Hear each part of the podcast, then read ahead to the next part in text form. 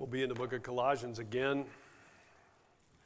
We're, this is page 1169. If you're in the Pew Bible, page 1169, just at the beginning of chapter 3. Colossians chapter 3. I'm going to start reading in verse 1, chapter 3, verse 1, and I'm going to go down through the first 17 verses of chapter 3. So, just before I read, if we could pray together.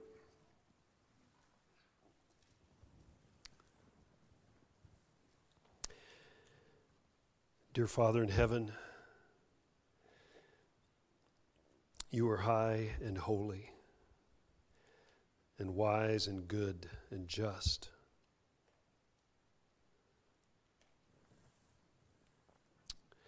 Lord, we want to ascribe to you glory that is due to you. And as we come together today, Lord, our desire is to worship you in spirit and in truth, in step with your spirit and according to your truth, so that our worship would be acceptable in your sight. Father, I just pray that our thinking about you and our treasuring of you together over your word would be a sweet smelling aroma to you. And then, Lord, as we gather around your table to partake of the bread and the wine, I pray that our worship would be pleasing to you. Lord, I just pray that you would shape us according to your word and that we would not be shaped by the whims of this world or social media or pop culture, but we would be shaped by your word. So we just ask that you would come and have your way with our minds and our hearts and our lives this morning. In Jesus' name, amen.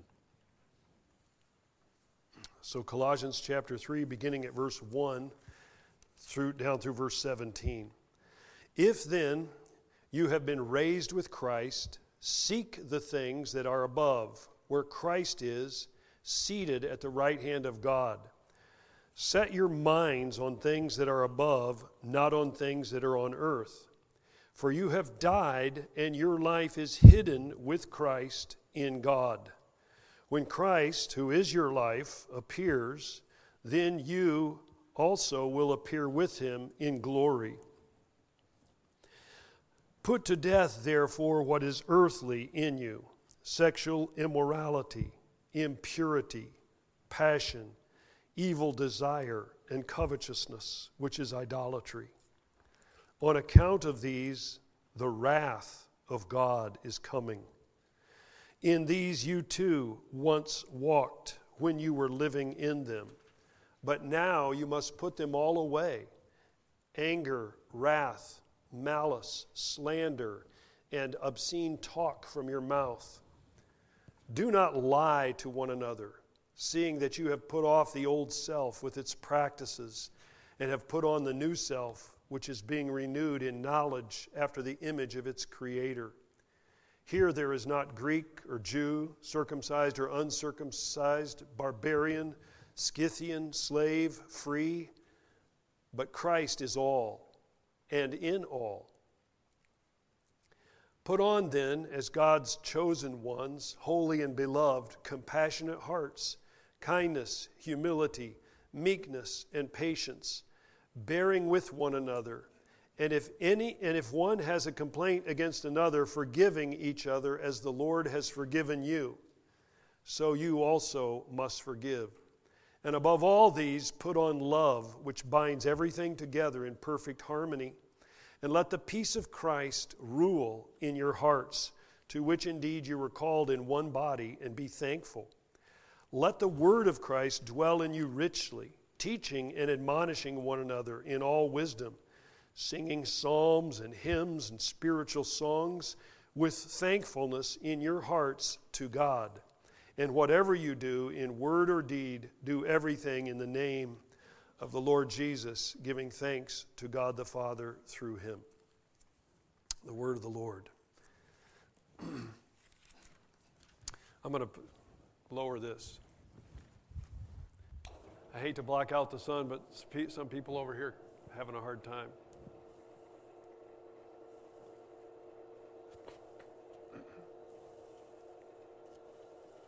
Better. Good, good. Okay, uh, finally, we come to the section in Colossians where Paul is giving commands. Okay, the first half, the first two chapters, really, he's been talking about the glory of Christ and the glory of what Christ has done for us and who we are in Christ. Um, he does say at the end of chapter 2 don't let anyone take you captive or don't let anyone delude you with plausible arguments. But now he gets to a part where he's actually exhorting them positively. Um, and notice he doesn't just start off by saying, think about Jesus. He starts off by saying, if then you have been raised with Christ, seek the things above. So he starts off by talking about their identity in Christ. Um, he's already mentioned um, in chapter 2 that when we come to Christ, there was a death that occurred. We died to sin, we died to the law, we died to this old world's system of religion and this old world system of, of thinking. And we have been raised up with Christ. now, I think I said this last week, but when you become a Christian, when you come to Christ, an actual change occurs in you. You become a different being. Something really dies and something really comes to life. And I do not know how to connect these dots, but somehow like Paul said in Galatians 2:20, I have been crucified with Christ. Nevertheless I live, but it's not I that live, but Christ lives in me. And what Paul was saying is a real, some sort of a real connection with Jesus when I come to him by faith happens so that when he died 2,000 years ago on Calvary's cross, somehow I was there dying with him to my old way of life, dying to the law, dying to sin, dying to this old world's principles. And when he rose from the grave, on Easter Sunday, on that first day of the week, somehow, by virtue of me being joined to him by faith, I rose with him to a new, new way of life. Something really happened to change me when I came to Christ. You might be sitting here thinking this morning, well, then if my nature has been changed, then uh,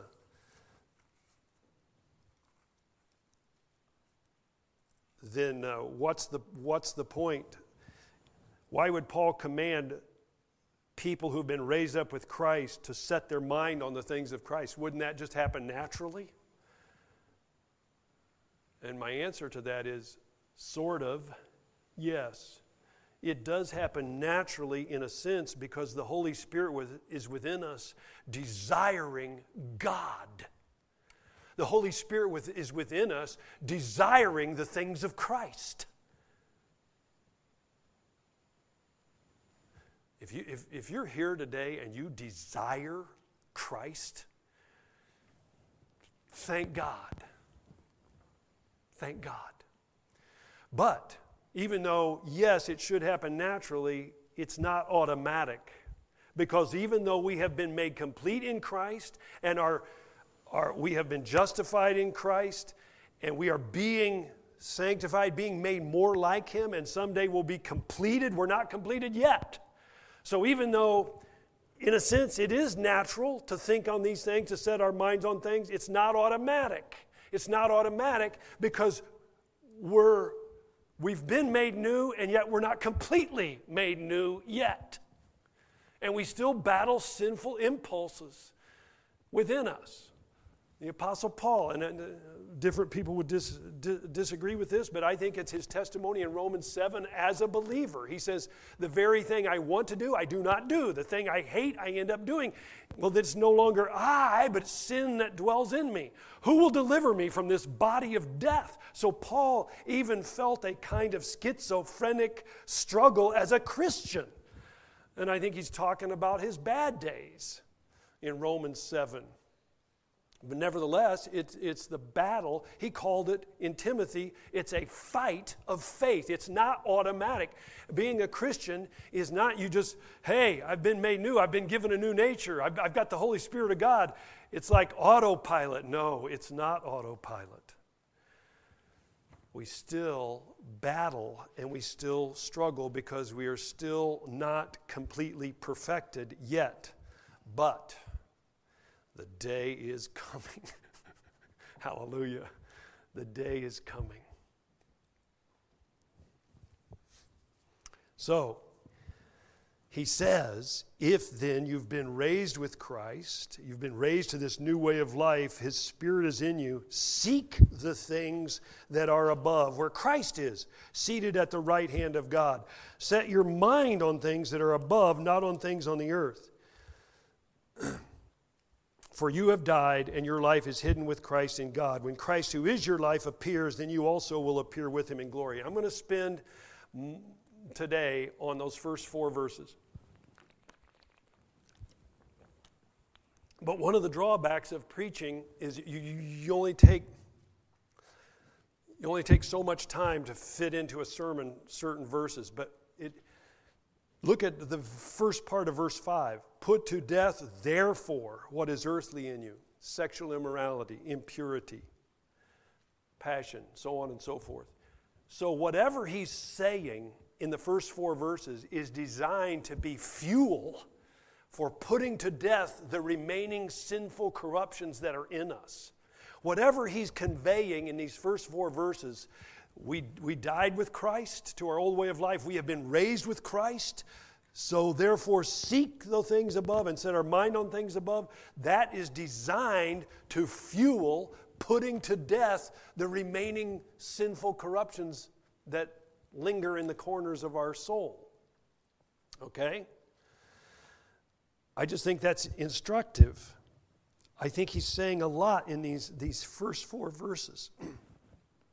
So, seek the things above. This is verse 1. What does it mean to seek? Well, it's certainly parallel with set your mind on, but to seek something means you're pursuing it. To seek the things above where Christ is seated at God's right hand. Notice he, he includes the fact that Jesus didn't just rise from the dead, but he ascended into heaven to God's right hand. That's a place of honor. Jesus, when he ascended, he ascended to the place of of highest honor in the whole universe. And the book of Ephesians tells us we were seated with him in those heavenly places. I don't understand how that works, but there's a real sense, a real sense in which Christians are seated with Christ in that place of honor in heaven. And so let's seek, let's pursue, let's go after the things above where Christ is. What does that mean? When he says the things above, I think he's talking about heaven. Jesus is bodily in heaven right now. We say Jesus is with us today, right here, but when we say that, what we mean is not bodily, but by his spirit. He is with us. His spirit, he says, I will not leave you as orphans, I will come to you. He was talking about the giving of his spirit. But bodily, he is not here. But someday soon, he is coming. He is coming. My wife, my wife uh, was pointing out in the women's Bible study. By the way, I appreciate the women's Bible study uh, that started meditating on, on, on, the, on the early chapters of Revelation. The, the, the uh, title, the Lord calls himself twice the one who is and who was and who is to come. And you know, it's a different verb. That last verb, the one who is and who was, it's the same verb. It's a verb to be, but the one who is to come is he's coming. Erchomai. He's, he's on his way. It's a different verb. And, and so the Lord's identifying himself as the one who is soon to come. He's on his way, he's in the car. I just, obviously, he's not in a car, but what I mean is, I say that, I say that to, to just, wow, like, hey, I'm almost there. My wife called me from Camp Sealy yesterday. Are you on your way? I said, I'm almost there. Jesus is almost here, and someday Soon, he's going to put his foot down bodily here and now in our world. And all the kingdoms of this world will become the kingdoms of our Lord and of his Christ. But right now, he's in heaven at God's right hand, and so we are to pursue, to seek, to long for the things there where Jesus is. What does it mean to seek the things above? I, I think of the Lord's Prayer where he taught us, uh, Our Father who art in heaven, may your name be regarded as holy. May your kingdom come. May your kingdom of grace advance more and more, and may your kingdom of glory soon invade this realm. May your will be done on earth, even as, as it is done in heaven. How is Jesus' will done in heaven? The angels love to do his will. The, the, you know, the book of Job tells us that the lightning bolts report to him, the winter storms report to him. And they all gladly, quickly, without delay, do his will. We used to say to our kids, obey without delay. Slow obedience is disobedience. You know, uh, it's funny. It's funny how those things come back uh, to you later in life. And the Lord is saying, Drew, slow obedience is disobedience. But we pray your kingdom come, your will be done, even as it is done in heaven. How are things done above? Immediately, quickly. What does it mean to pursue the things above, to seek the things above? I think it means to seek and pursue heavenly treasure, not earthly treasure. Jesus said, Lay up for yourselves treasure in heaven, where moth and rust does not corrupt, and thieves don't break in and steal. For wherever your treasure is, there your heart will be also. So think about not your investments in the stock market. I'm not saying it's a sin to have stocks. I'm saying it's a sin when that's where your mind goes, and that's where you live, and that's where your hopes are, and your dreams are, and your ambitions are, and your goals are, and your longings are, and they're not on kingdom things, things above. Like, Lord, what's the agenda look like from the throne room this morning? What's on your agenda? Heavenly treasures, heavenly desires Jesus, what do you desire about my neighborhood, my community in which I live? What is your desire? What's front burner to you about Cement City Highway and where I live? What, what's front burner on your mind about these people? How I relate to them? What is your desire about my workplace? What are your goals, Jesus? What are your goals for 2024? What are your great concerns? What are your values? What are your priorities? Pursue these things. I'm preaching to myself here, right? I am preaching to myself because I struggle too. But the Bible says if we've been raised with Christ, then pursue these things. Go after them. Build your week around pursuing the things that would honor and magnify the supreme excellence of Jesus Christ. You know, my, my, my, my, wife and I usually sit down on a Sunday night and say, Well, what's the week look like ahead? We used to do our family meeting with our boys on Sunday night. What's the week look like ahead? When you sit down and plan your week, do you think hey, how can I just pay the bills? How can I survive this week? Or, or do you think, hey, what would Jesus like to accomplish through us on this week? Late February, warming trend in Michigan. Maybe, maybe we can conspire with our commander in chief and do something this week out of the ordinary that would be on his agenda. I think that's what it means to seek the things above. It, I think it at least means that. And then he goes on to say, Set your mind on things above, not on things on the earth. This is verse 2. Set your mind. Well, what does that mean? He, both of these, by the way, are in the p- present imperative indicative uh, excuse me, present active imperative. Keep pursuing the things above. Keep setting your minds on things above, not on earthly things. What does that not mean? Well, I don't think it means some sort of monastic withdrawing from society. I don't think it means that you can never think about paying bills or going to work or taking out the trash. I don't think he means that. Obviously, we have to think of those things, right? And the Bible clearly talks about that. The Lord knows we need all these things, but He says, first of all, seek my kingdom and my righteousness. I'll take care of these other things. So we have to think about work. We have to think about paying bills to some degree, but it's not where our mind comes back to rest or default to. Um, I have a compass. I think it's in the side pocket of my Volkswagen in case the car breaks down. uh, or in case the GPS stops working. You know what a, you know what a compass is. The, the, the needle points to magnetic north. And, uh, you know, you can spin it around. You can, it's on a lanyard. I can spin it around and around and hold it in my hand, and that needle will default to north. Well, I think the concept when, when he says set your mind on things above, I think what he means is it's not that you don't use your mind to think about Monday through Friday stuff, going to work, paying bills, but your mind defaults to Christ and the things above and his agenda and his kingdom. Your, like a compass needle goes back to north, our minds are prone to go back to Jesus and make them prone to do that. Set your minds. It's an active command. Keep setting your mind on things above. I remember years ago hearing a preacher say, you know what's amazing?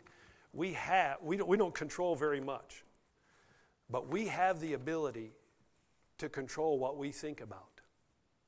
We can set our minds on one thing and not another. now, you, you know what I've found in my life? If I'm always thinking about trying not to sin, trying not to do the same things over and over again, and I'm always thinking about that, sooner or later I'm going to sin. It's like standing in a corner and saying, stare at the wall until you stop thinking about the number 13. Well, you'll be there forever. Because as soon as you start thinking, hey, what am I in the corner for? Oh, you'll be thinking about it. Well, what our minds need is to, to not think on the things in the earth, but we need something to replace it. We need, to, we need something active to latch onto. And that's what he's given us. He says, keep setting your minds on things above. Think about Christ and his kingdom and his advance. Think about it. Read books about it. Read books about Christ. Read books about the Bible. Read books about what he's doing in the world. You might have to get on an app because you won't find this on the news. You might have to get on Mission Network News or a global Christian uh, outreach and find out what Jesus is doing around the world in the persecuted parts of his church. He's doing amazing, wonderful things. People are dying, but people are coming to Christ. Our minds our minds beat trails to certain things, don't they? We, we tend to, our minds tend to go certain directions habitually. I walk the dog every morning, and uh, on our road, there's, there's, there's places where deer frequently go, and it's like a beaten trail. And almost every time, Leela will stop and sniff and sniff and want to go up that trail. And I say, We're not going that way. Come on. Well, just like the deer make trails, our minds tend to make trails to certain things that we like. What the Apostle Paul is saying is let that be Christ and his kingdom. Think about it. Set your mind on things above where Christ is. From the situation room in heaven, what do you think's on the table in front of Jesus and his Father and the Spirit? What are, what are their desires? What is God's desire for this world? Well, Jesus told, in case we, we, we get we make a mistake about it, he made it very clear. He's here, we're here, and all things are here to make much of him, to show how great He is, and our role is to show how great He is so that we can encourage others to find Him as their great treasure, their all satisfying treasure.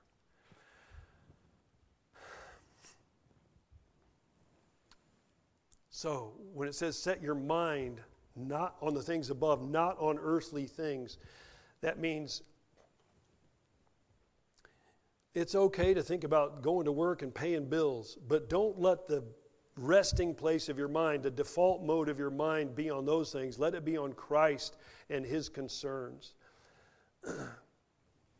I remember a few years ago, my son in law out in the Seattle area bought a new grill, a gas grill. And he's, I think it was Memorial Day weekend, sets it right in the front yard you know, they, they have a privacy fence around the back of their property, and they have a nice little spot back there. They could have put it back there and been real private, but he puts it in the front yard and buys a whole bunch of hot dogs and hamburgers. And people are coming. It's Memorial Day weekend for crying out loud. People are walking all around there. And he goes, Hey, come on over for a hot dog or a hamburger. And just to try to make connections with people in his neighborhood. That's a great idea. He's wanting to do that so for the sake of the gospel. He can make relationships and share Christ with people. I'm sure that the Lord will give us some cool ideas if we will set our minds on things above and what His interests are. He already has given us cool ideas, but I'm sure He'll give us more. But we must be obedient as raised up followers of Jesus to set our minds on things above, not, and then he goes on to, to contrast, not on the things on the earth. And look at verse 3 For you have died, and your life is hidden with Christ in God. What does that mean? I don't know everything it means, but I, I think it means that the believer realizes he or she is not their own, but they've been bought with a price, a very high price, the blood of Jesus Christ. And so, therefore, they realize since I am not my own, I don't belong to myself anymore. By the way, this is in, uh, um, can't think of the book, but it's in the Bible. Uh, we are not our own. We, we have been bought with a price and we belong to Him. Therefore, we are to glorify God with our bodies and our souls, which are God's. If you're a Christian, you belong to Jesus. You're His property, He owns you. And when you came to Him, you said, See ya to your old way of life. You abandoned it. You turned your back on it. You forsook it. And you said, Jesus, I'll take whatever you give me. I'm with you. I am your man. I am your woman. That's what it means to be a Christian. So, what does it mean that our lives are hidden with Christ in God? I think it at least means that we belong entirely to Jesus and our entire life is now swallowed up in Christ. We don't set our own course, we don't blaze our own trail. We are utterly given to Jesus Christ. Sometimes I got to come to church to remind myself or read my Bible to remind myself what who am I?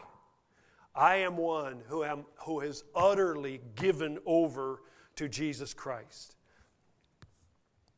His values, His agenda rule every aspect of our lives. We don't make plans without asking Him to lead and direct, and we don't even assume that we ourselves are going to be able to live another day apart from His gracious will. Perhaps Paul said it best in Philippians when he said, Philippians 1 20 and 21.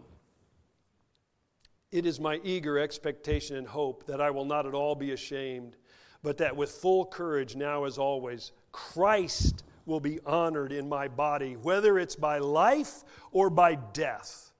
For to me, to live is Christ, and to die is gain.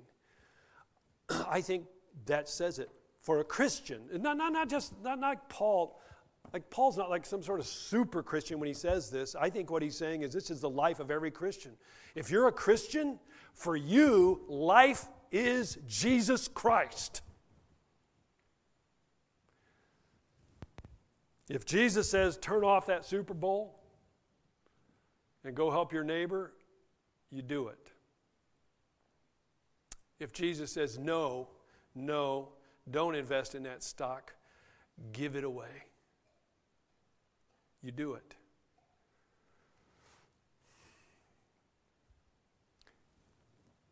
For to me, to live is Christ, and to die is gain.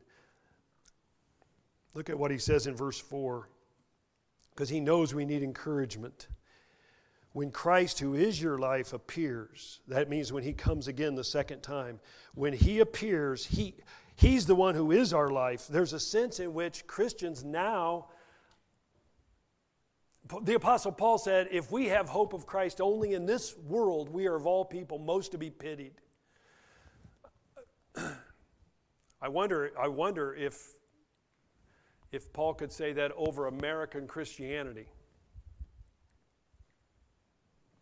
Or, or have we gotten so comfortable with the world that, that the values of the world are pretty much our values?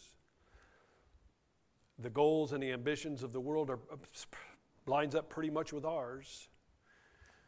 When we, when we, when we came to Christ, we said goodbye to the American dream. We exchanged it for Christ's dream.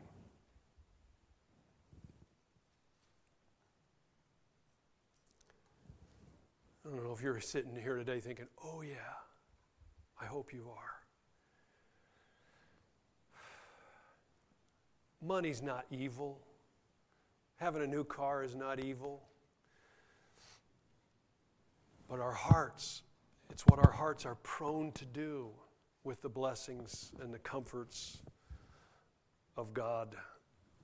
We want to give our hearts to Christ. We want to give our minds, our pocketbooks, our lives, our Monday through Saturday, including our Sundays. But then he says, when Christ, who is your life, appears, then you also will appear with him in glory. What is that? I don't know. I don't know. But it's going to be good. It's going to include seeing him as he really is, as he really is, and we'll be made like him. We'll be, we'll be finished, we'll be completed when we see him as he is.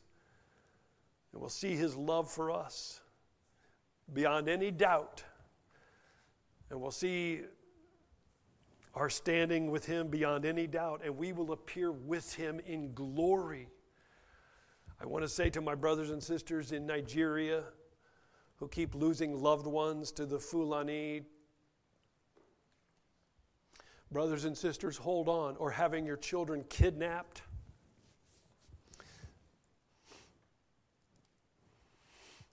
Hold on, hold on. Soon Jesus is coming, and when he comes, you're going to appear with him in glory, and he will vindicate you, and he will make up to you every loss. I don't know what it's going to be. Everything it's going to be to appear with Him in glory. But it's going to include being rewarded and vindicated and refreshed and completed. And it will include ruling with Jesus Christ in the new heavens and the new earth forever and ever. Amen. Amen. So, in closing, where does your mind go? What are the trails that your mind has beaten? If you belong to Jesus and you've been given His Spirit and a whole new way of life, keep on seeking and pursuing the things of Christ, the things above, the heavenly agenda, the heavenly goals. Keep on setting your mind on the things of King Jesus and His heavenly kingdom. Strategize. You got you to take out the trash, but when you get back from taking out the trash or you get home from work, sit down and start thinking, what can we do for the kingdom? Let, you, let the default mode of your mind go back to Jesus and his agenda. He owns you.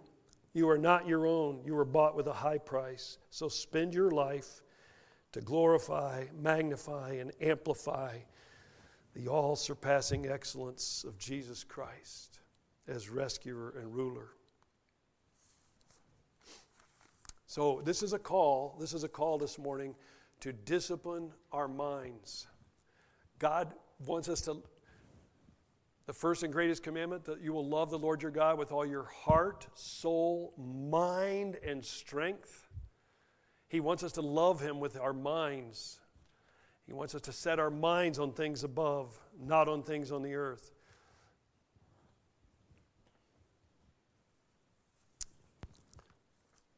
So I'm asking you this to, to join me. Let's train our minds to dwell on Christ and his agenda. if you don't if you, if you don't know where to start, read the Bible. As I read today, I think it's Psalms 86. Glorious things of you are spoken, Zion, city of God. You, um, John Newton wrote a hymn about that. But the, the last verse in that psalm says, All the dancers and all the singers say, All my springs are in you. what? What is that? I think, I think what he's saying is all the singers and dancers saying, My joy comes from Zion, knowing that God loves a people for his own honor and glory, and they are loved dearly. All my springs of joy and hope and confidence are found in that. In a few moments, we're going to share in the Lord's table.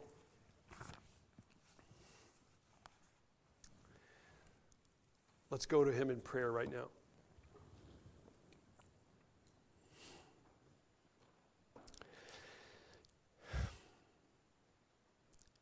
Precious Lord, thank you so much.